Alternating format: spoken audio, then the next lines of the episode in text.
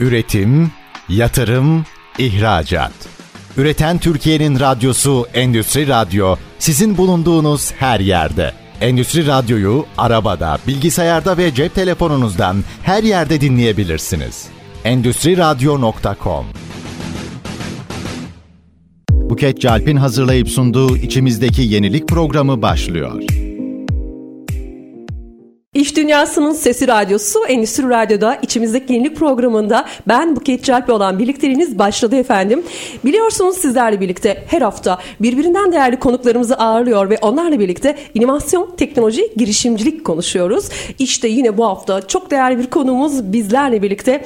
Efendim Sona Dalış Teknolojileri kurucu ortağı Onur Küçük Karamıklı konuğumuz efendim. Onur Hanım hoş geldiniz. Hoş gördüm. Nasılsınız Buket Hanım. Onur Hanım? Çok teşekkür ederim. Har- Çok iyiyim. Harika görünüyorsunuz ve konuk olduğunuz için çok teşekkür ediyorum Onur Hanım. Sağ olun. Şimdi dilerseniz aslında bütün konuklarıma e, aynı başlayan bir soruyla başlamak istiyorum sizinle. İnovasyon sizin için nedir, ne değildir? Buyurun lütfen. Çok teşekkür ederim Buket Hanımcığım. Öyle tahmin ediyorum ben inovasyon nedir sorusuna pek çoğumuz bir çırpıda verebileceği beynelminel bir cevap var. Ben de bundan hareketle kendi bakış açımı size yansıtmak isteyeceğim. Ee, Bana sorarsanız inovasyon yeni yaratıcı fikirlerin ve buluşların ticaret gibi, endüstri, teknoloji gibi hizmet hatta bu aralar daha çok daha sık konuştuğumuz gibi sosyal alanlarda uygun hale getirilip uygulanması demek. Burada Kavramı derinleştirmek için inovasyon neye ihtiyaç duyar diye sormak gerekir gibime geliyor. Bu kez de inovasyonun farklı, orijinal ve yaratıcı temelli olması, bir de ekonomik ya da sosyal katma değer üretmesi gerektiğini söyleriz. Peki bu iki maddeyi kapsayan bir şemsiye ilave etmek gerekirse ne deriz? Aslında inovasyonun esas amacı da bir kurumun fırsatlar yakalaması ve pazarda yer bulmasıdır diye toparlayabiliriz. Ama bence inovasyonun kelime manası olarak Türkçe'de tam bir karşılığı yok. Yani biz yenilik diyoruz ama onun doğru karşılığının yenilik olduğunu ben düşünmüyorum. Bir hocam vardı rahmetli Profesör Doktor Arman Kırım. Onun bir ifadesi vardır ve ben onu o ifadeyi çok severim. Onu burada kullanmak istiyorum. O ticaret ve icattan esinlenerek ticat kelimesini kullanırdı. Şimdi ilk kısımdaki inovasyon nedir ne değildir kısmı için de kurumlar üzerinden bir anlatmak isterim müsaadenizle. Bence bazı kurumlar inovasyonlarını aslında rakiplerinin belirlemelerine dolaylı yoldan da olsa izin veriyorlar. Onlar da kendi zayıf ve güçlü yanlarını rakipleriyle kendilerini karşılaştırmak suretiyle belirleyip bunların üzerinden yenilikçi hedefler koyuyorlar. O zaman rakipler ne yaparsa buna yakın bir perspektif ile karşılık vermeye çalışıyorlar ve kendilerine sordukları soru onlar ne yaptı peki şimdi ben ne yapacağım gibi bir soru oluyor. Oysa inovatif yaklaşım bu yaklaşıma sahip kurumlar sektörü, rakiplerini ve şartlarını analiz ediyorlar ve ancak bunları kendilerine bir temel strateji olarak almıyorlar. Yani sektördeki boşluklar ve eksiklikleri tespit ederek kendi stratejilerini geliştirmek için bir veri olarak kullanıyorlar. Böylece kendilerine sanki her seferinde yeniden işe başlıyormuşçasına neden olmasın sorusunu yöneltebiliyorlar. Ben yenilikçi yaklaşımın e, ürün veya hizmetlerde daha iyisini hedeflediğini, inovatif yaklaşımın ise ürün ve hizmetlerde piyasanın anlayışını değiştirecek, sınırları hatta ne diyelim oyunun kurallarını değiştirecek kadar yeni ürünler ortaya koymakla ilgili olduğunu düşünüyorum. Mesela bugün mutfaklarımızda e, neredeyse hemen hemen bütün eve girmek girmekte olan bir airfry ürünü var. Bu ilk çıktığında nasıldı? Yani ciddi güzel bir inovasyondu fakat üzerine yapılan küçük iyileştirmeler ve yeniliklerle piyasada yer bulan diğer markaların hepsi sadece yenilikçi oldu. Harika bir örnek Onur Hanım. Çok teşekkür ediyorum. Bu inovasyon tanımıyla ilgili e, söyleyeceklerinizi e, dilerseniz kendi inovasyon yolculuğumuzla birleştirerek devam ettirebiliriz. E, ben e, sizin bir dalgıçlık tutkunuzun olduğunu biliyorum. Ve hani Sona markasının temelinde de bu tutkunuzun yer alması, buradaki o inovatif yaklaşımınız ve inovasyona bakış açınızla birlikte yeniden şekillenerek aslında bir girişimcilik hikayesine dönüştü diyebiliyorum. Peki yani bu tutkuyla birlikte birleşen girişimcilik ve inovasyon hikayesi sizi nasıl motive etti? Bunun üzerinden birazcık hem de sizi tanımış olalım. Ne güzel bir soru benim için. Ben şirketin kurucu ortağıyım. Hem lisans hem yüksek lisansta e, kimya okumuştum. E, kurumsal hayatımda da e, son 10 yılda ARGE yöneticiliği yaptım.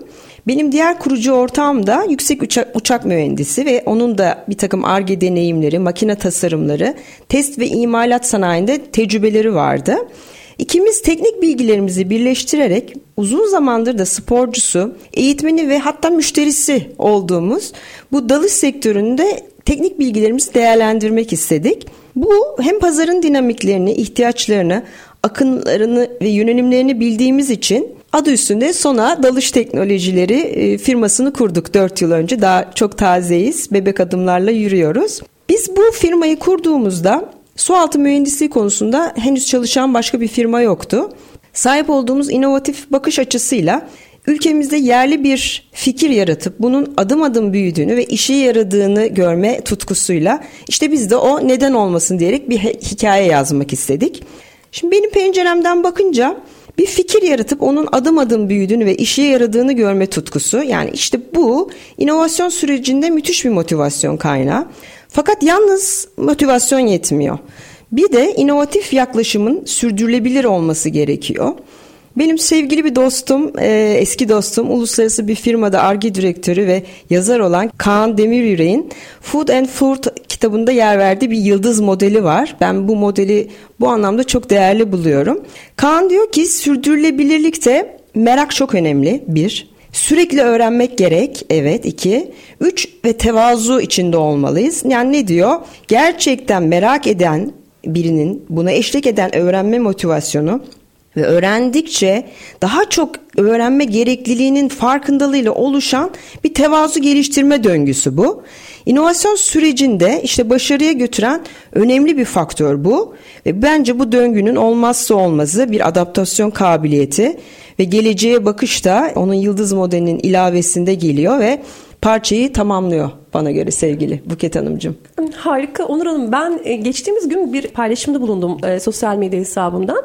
20'li yaşlarımda e, Doğan Cüceloğlu'nu çok fazla okumuş ve takip etmiş birisi olarak e, rahmetle anıyorum ışıklar içerisinde uysun. Amin. Hayatım hayatımda inanılmaz e, dokunuşları olan e, bir e, bilgedir Değil kendisi. Mi? Savaşçı kitabı benim için çok kıymetlidir. Evet. Şimdi orada çok sevdiğim bir tanımlama yapmıştı kendisi. Yılmazlık. Evet.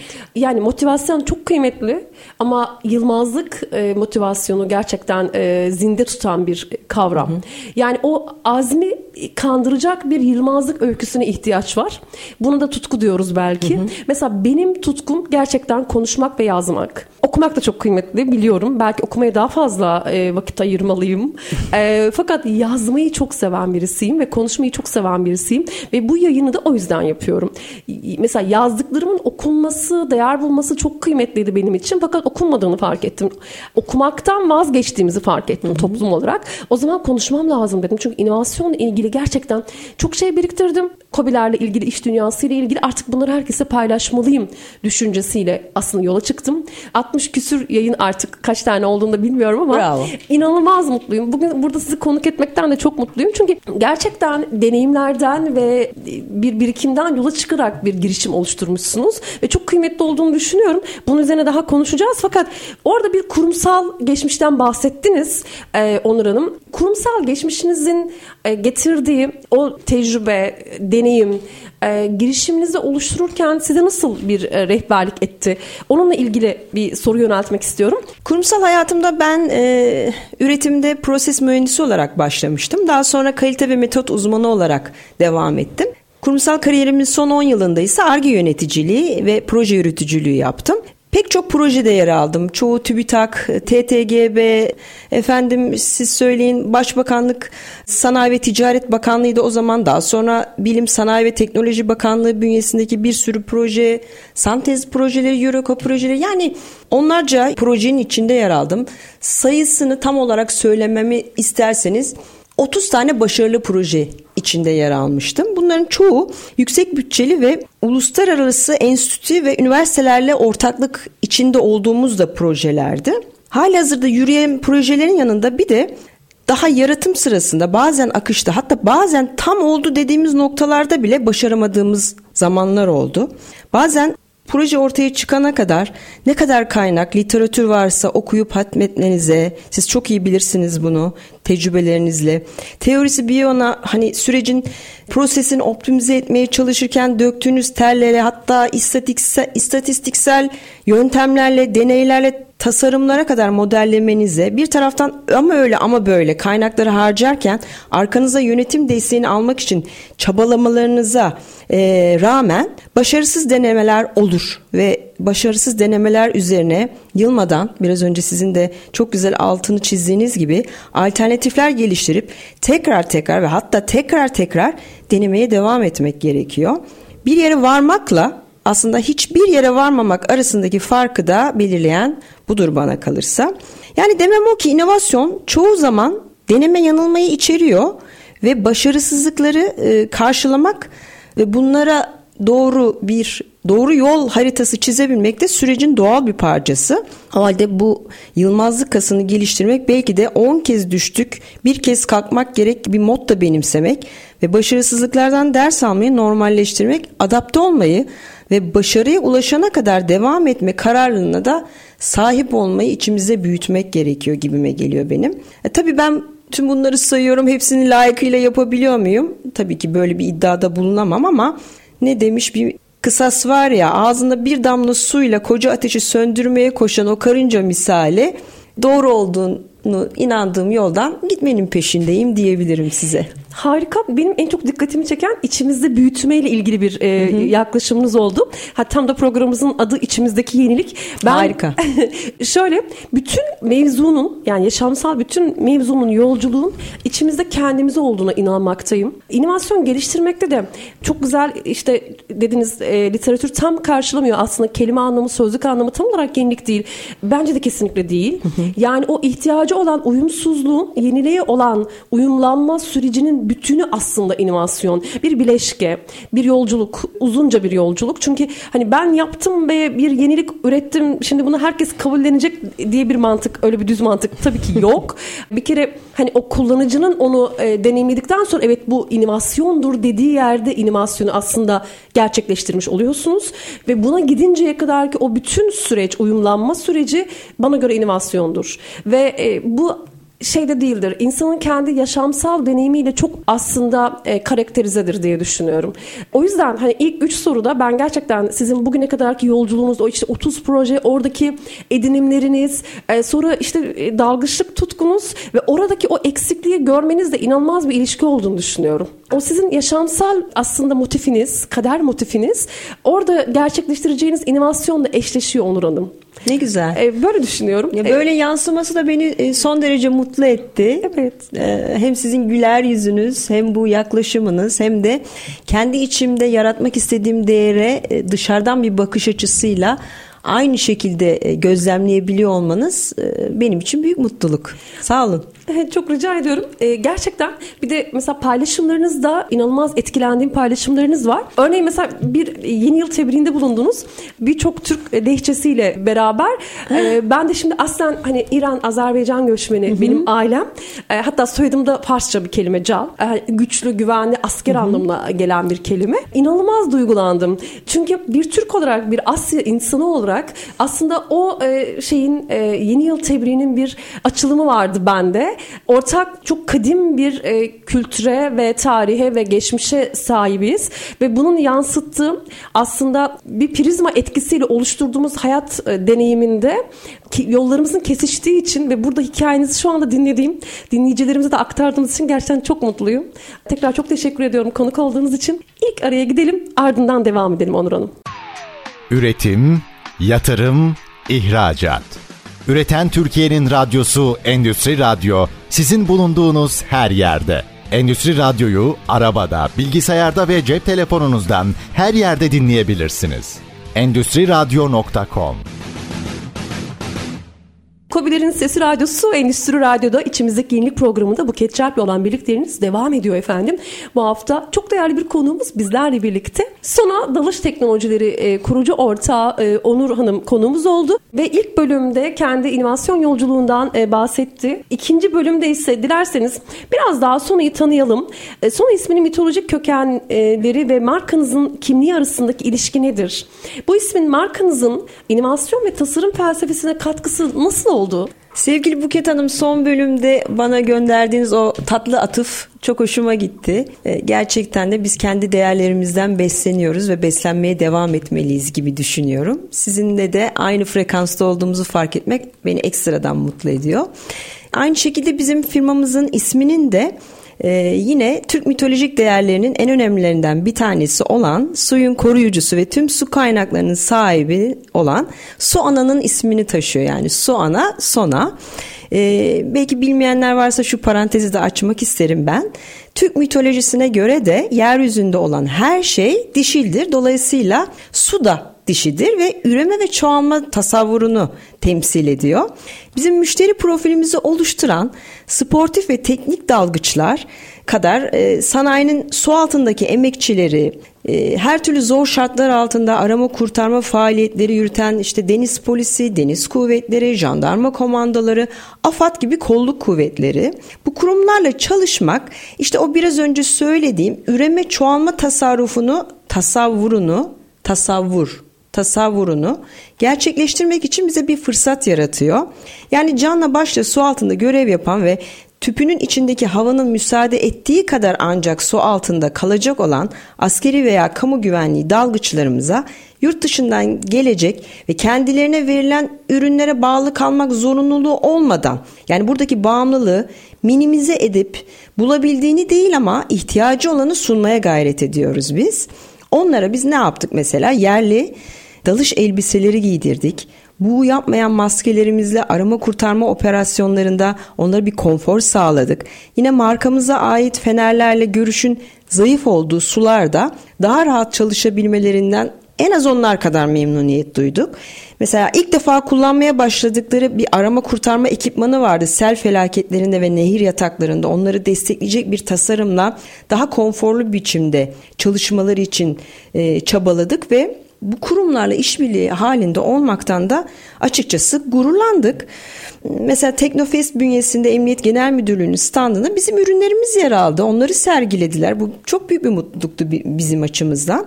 Yani bu benzeri örneklerde ürünlerimizin hem kurum ve sektör geri bildirimlerine dayalı olarak değerlendirip geliştirmek Bizim için zaten ve bu inovasyon aynı zamanda sürekli iyileştirmeye dayalı dinamik bir ortamı beraberinde getirmiş oluyor. Harika. Aslında şey ihtiyaçlardan beslenen bir inovasyon devinimi var orada değil mi? Mutlaka. Bir de deneyimlemeniz de çok kıymetli. Ben mesela ilk tüpsüz dalış çok kısacık yani tatilde artık bilirsiniz e, şov amaçlı yapılan dalışlardan birinde denizaltını ilk gördüğümde inanılmaz etkilenmiştim. Yani benim için müthiş bir aydınlanma anıydı gördüklerim beni e, büyülemişti. Ya belki hani işte televizyondan oradan buradan gördüğümüz bazı görüntüler var ama bir kere o sessizlik anı ve o gördüğüm işte balıkların renkleri, e, suyun altındaki o alpler, o e, bitkiler.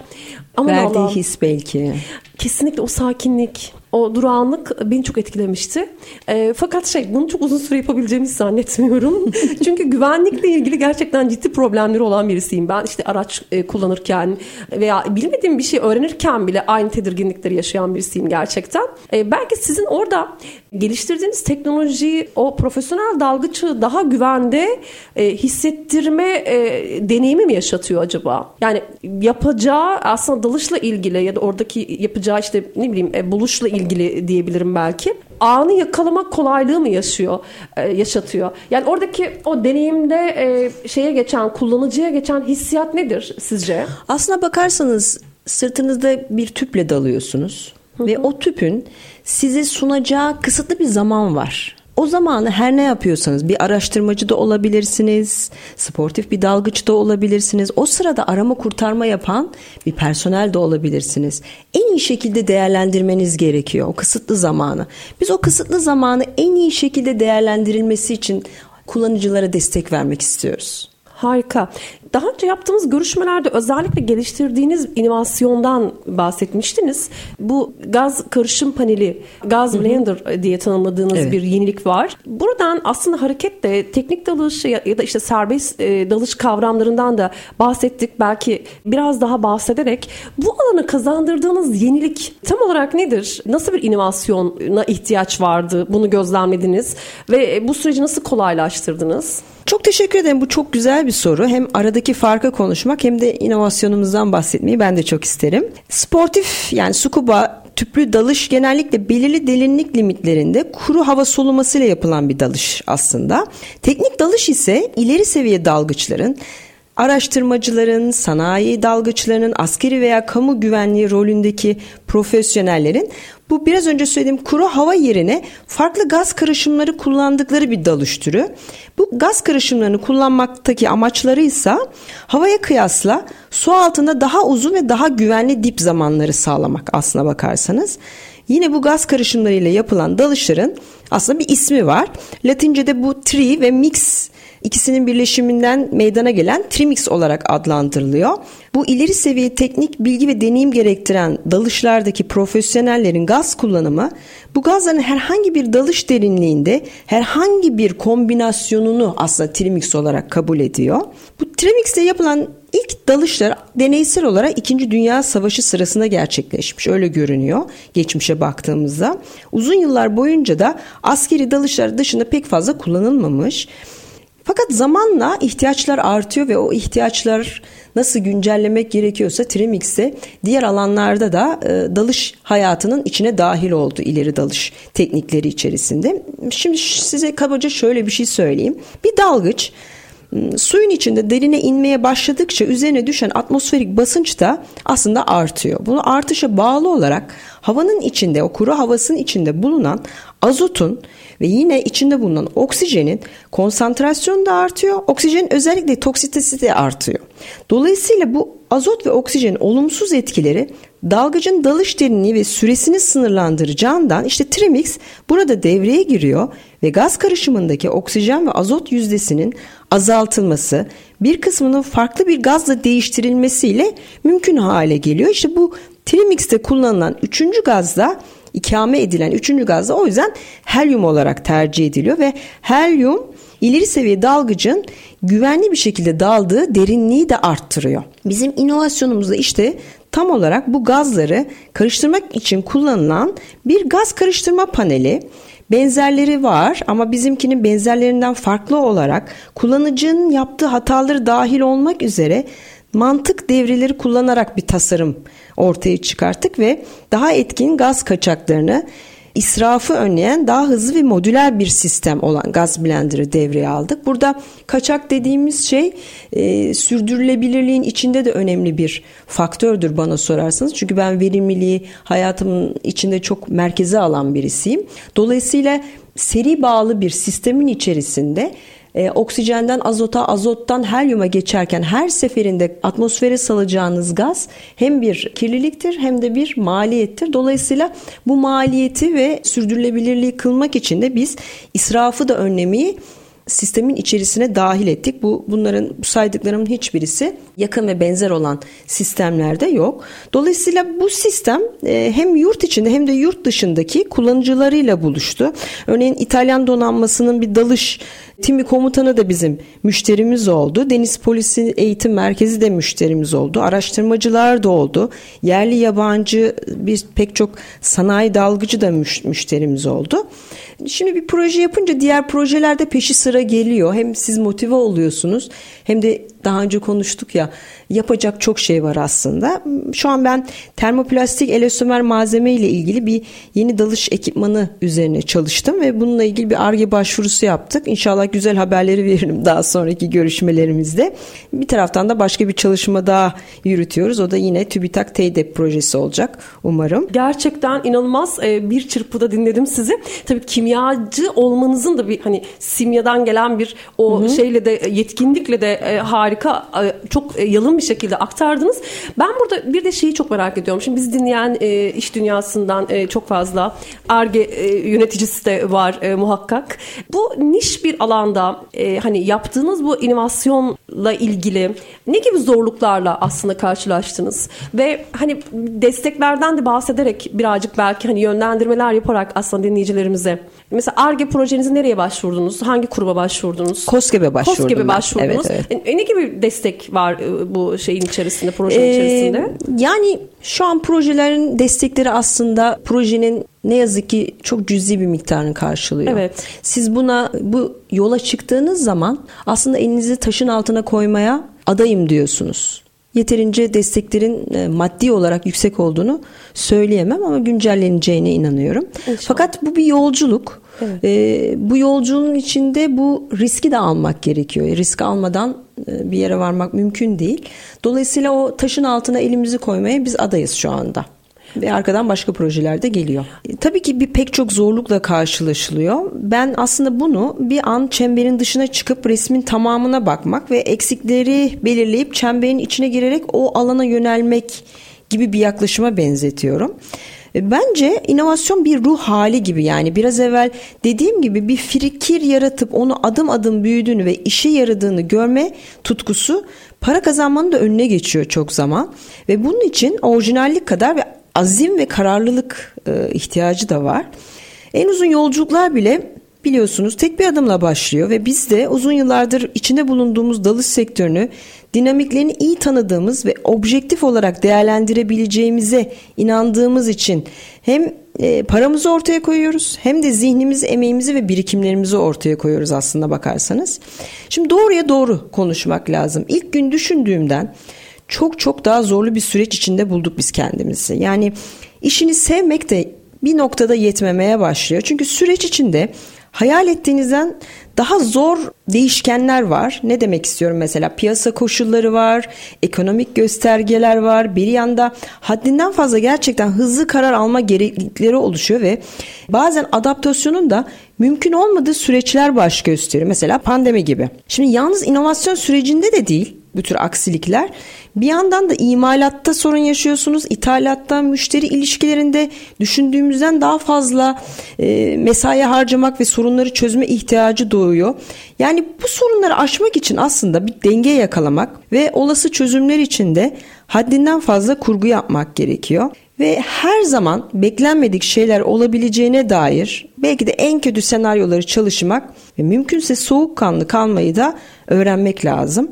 Belki bir başarı sırrı değil ama bence e, zorlukların üstesinden gelirken başarı şansını arttırabilecek bir şey söyleyeceğim ben şimdi size. Bunun yolunun güçlü bir analizden geçtiğine inanıyorum ben. Sektörün içinde bulunduğu piyasayı, ihtiyaçlarını, akımlarını, yönelimlerini, fikirlerini ve ürünleri iyi analiz eden bir girişimin nihayetinde kendi fırsatlarını yaratabileceğine inanıyorum.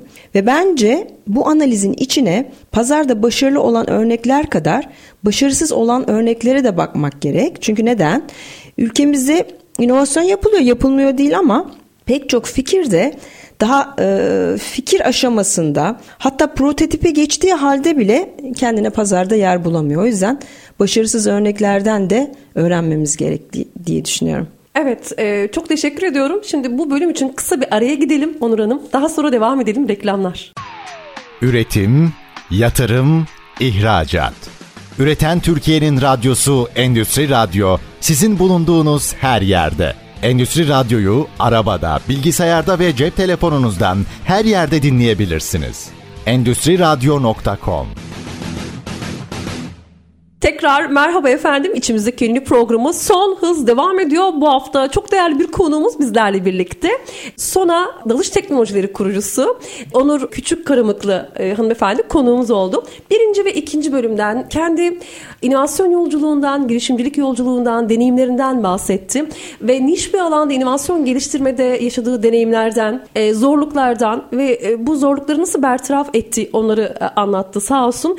Şimdi son bölümde birazcık böyle böyle hani e, sizin hikayenizde bende çağrışım e, geliştiren e, bazı kitaplardan alıntılarla beraber devam etmek isterim.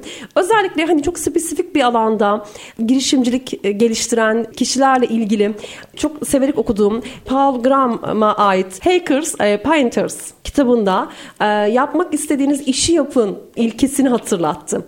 Yani ben de genelde hep yapmak istediğim işleri yaptım. Bazen öğretmen oldum, araştırmacı, radyocu, danışman ama hep öğrenen öğrenci oldum.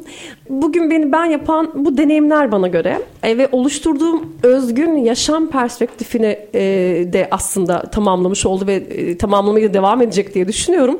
Buraya siz neler eklemek istersiniz? Ne güzel. Gerçekten ne mutlu size Buket Hanım. Yani yapmak istediğiniz işi yapın ilkesi bizi gerçekten ilgilendiren, heyecanlandıran, her neyse onun peşinden koşmanın daha iyi iç sonuçlarına ve kişisel tatmine yol açacağı değil mi? O fikir etrafında dönüyor.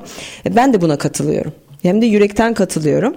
Hatta üstelik yapmak istediğiniz işi yaptığınızda gerçekten hevesli olduğunuzda çoğu zaman o onu iş gibi de hissetmiyorsunuz. Yani benim benim gibi hobisinden doğan bir girişiminiz varsa sizin gibi hep ilginizi çeken işlerde de bulunanlar anlayacaklardır bizi. Daha derinlere indikçe yenilikçi çözümlere ve atılımlara da ön ayak olan bu keşif, yaratıcılık duygusu bu tür duyguları da güçlü bir biçimde besleniyor diye düşünüyorum. Mesela ne düşünüyorum biliyor musunuz? Bu keşif ve yaratıcılık olmadan aslında bizim ne daha yükseğe çıkmamız ya da ben dalgıçım daha derine inmemiz mümkün değil. Örnek vereyim size. İster misiniz? Tabii ki lütfen. Mesela bizim içinde bulunduğumuz dalış sektörü ve dünyanın büyük bir kısmını kaplayan su altının keşfini biz kime borçluyuz? Çevreci hareketlerin kırmızı bereli kaşifi Kaptan Kusta'ya borçluyuz.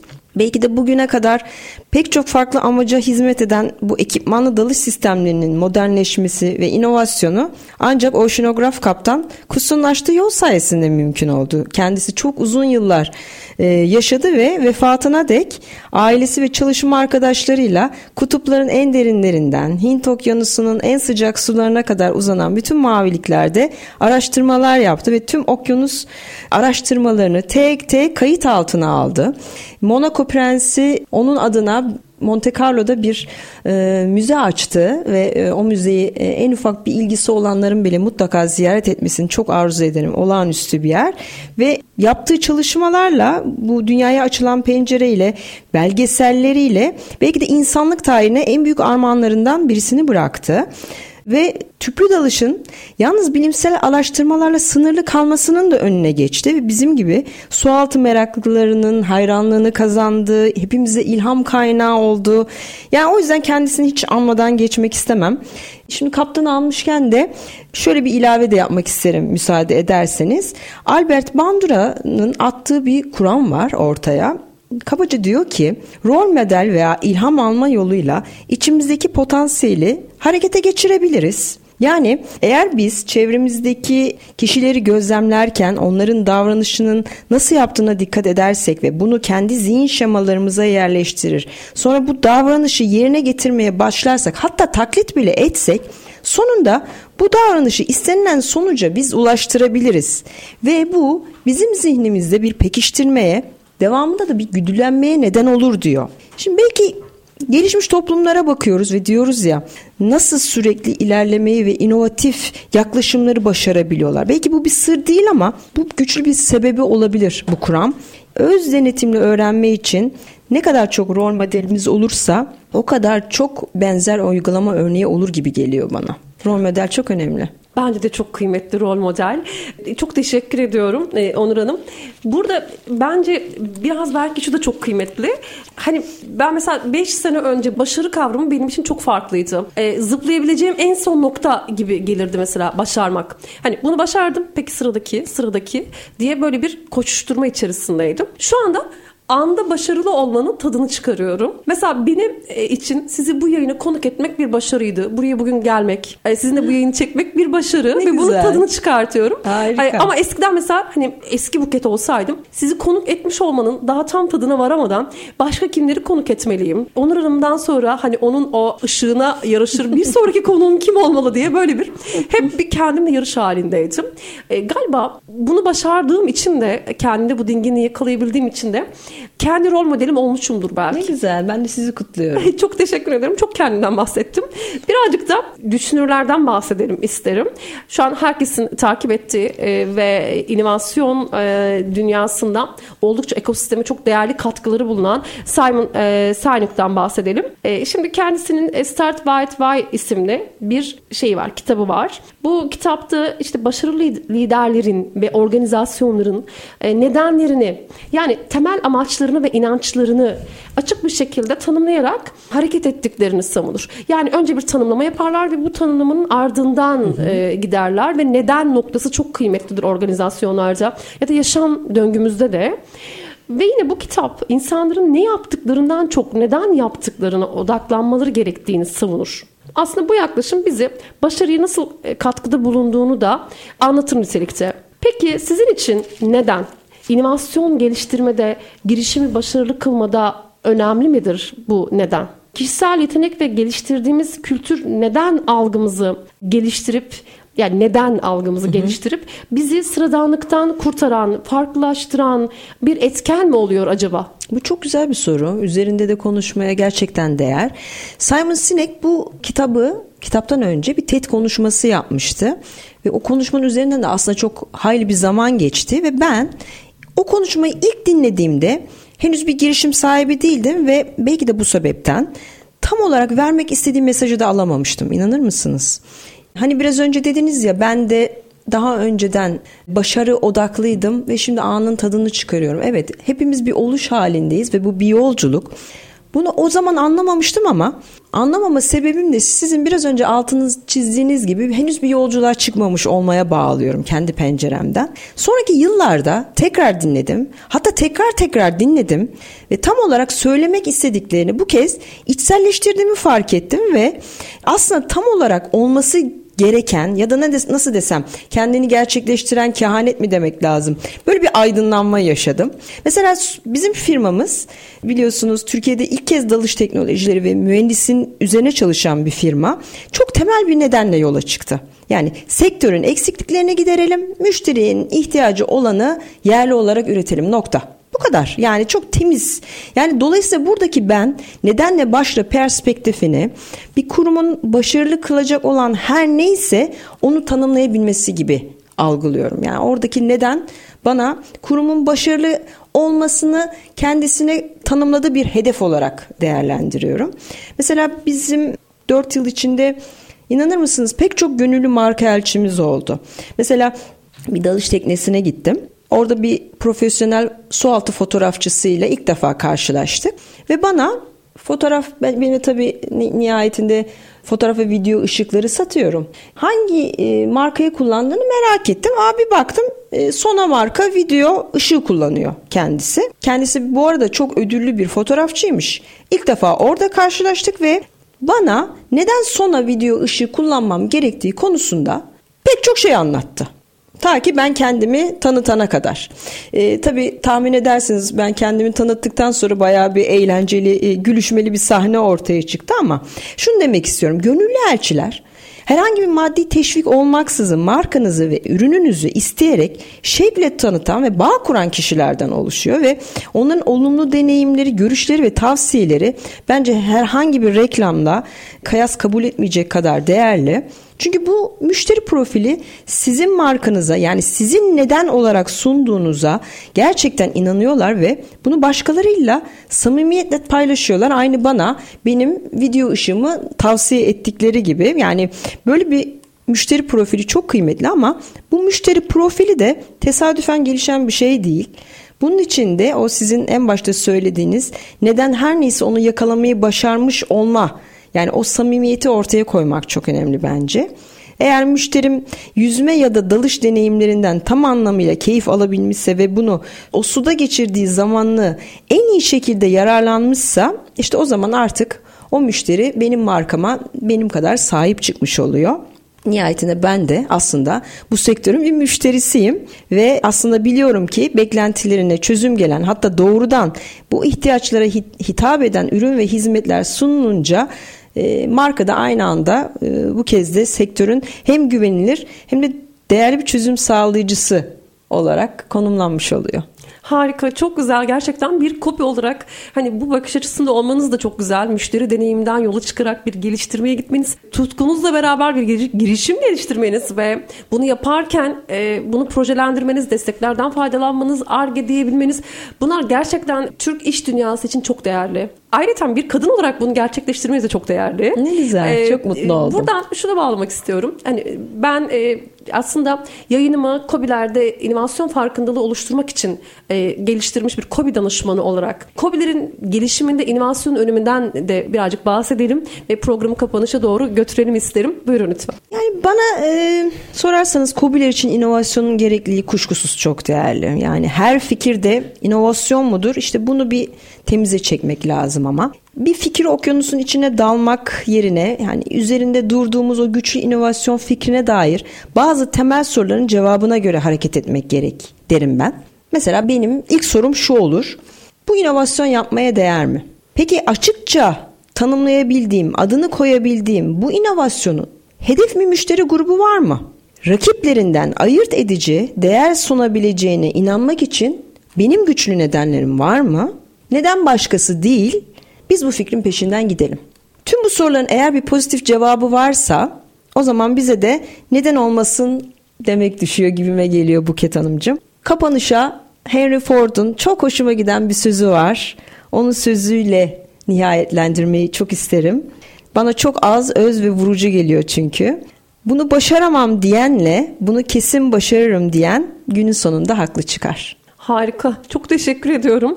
Ben de bu harika e, derin ve mavi yayına e, şöyle aslında bir nokta koymak isterim. Konuk olduğunuz için çok teşekkür ediyorum öncelikle. Değer kattınız. Harika bir deneyimdi benim için. Çok teşekkür ederim Buket Hanım. Sizinle karşılıklı sohbet etmek, yüz yüze olmak benim e, 105.8 zaten favori radyo istasyonum. Onun bir parçasıymış gibi hissetmek bana da çok iyi hissettirdi. Kobiler hakkında yaptığınız yayınlar çok doyurucu ve çok besleyici ve ben de çok öğreniyorum. Bizi dinleyen herkese sevgilerimi ve saygılarımı yolluyorum. Eksik olmasınlar. Çok teşekkürler. Çok teşekkür ederiz efendim. Gerçekten onur olduk bu laflarınızdan dolayı Onur Hanım. Ben dilerseniz e, yayını şöyle kapatayım. Bu derin ve mavi e, konuşma ve e, yayın için, sohbet için ben özellikle teknolojiyle harmanlanmış sanatsal sergileri gezmeyi çok seviyorum. Borusan Sanat benim çok değer verdiğim bir aslında oluşum ve oradaki 2021 yılında Edip Cansever'in Düş Suda Düş Suda şiiriyle birlikte ilham alınarak hazır hazırlanmış bir sanal gerçeklik simülasyonu vardı. Ve e, özellikle BUM'un e, Boğazlı Balık Oyunu No 8 e, resmiyle birlikte anlatılmaya çalışılan bir e, sergi, onun kuratörlüğünde geliştirilen bir sergide e, düş suda sergi rotasını deneyimlemiştim. Boğaz'ın serin sularında. e, inanılmaz keyifliydi benim için. Dilerseniz Edip Cansever'in bir kısa bir dörtlüğüyle bitirelim yayını bugün. Düşürdük gölgemizi suya, ardından kendimizi sessizlik gibi sade, telaşsız. Hani var ya oldukça yavaş uzanır el ağlayana. Yüzdük bütün gün adalardan adalara. Hiçbir şey düşünmeden. Yalnız akşama doğru bir demet mavi süsen topladık. Görüşmek Masmavi olduk. evet, görüşmek dileğiyle. Görüşmek üzere.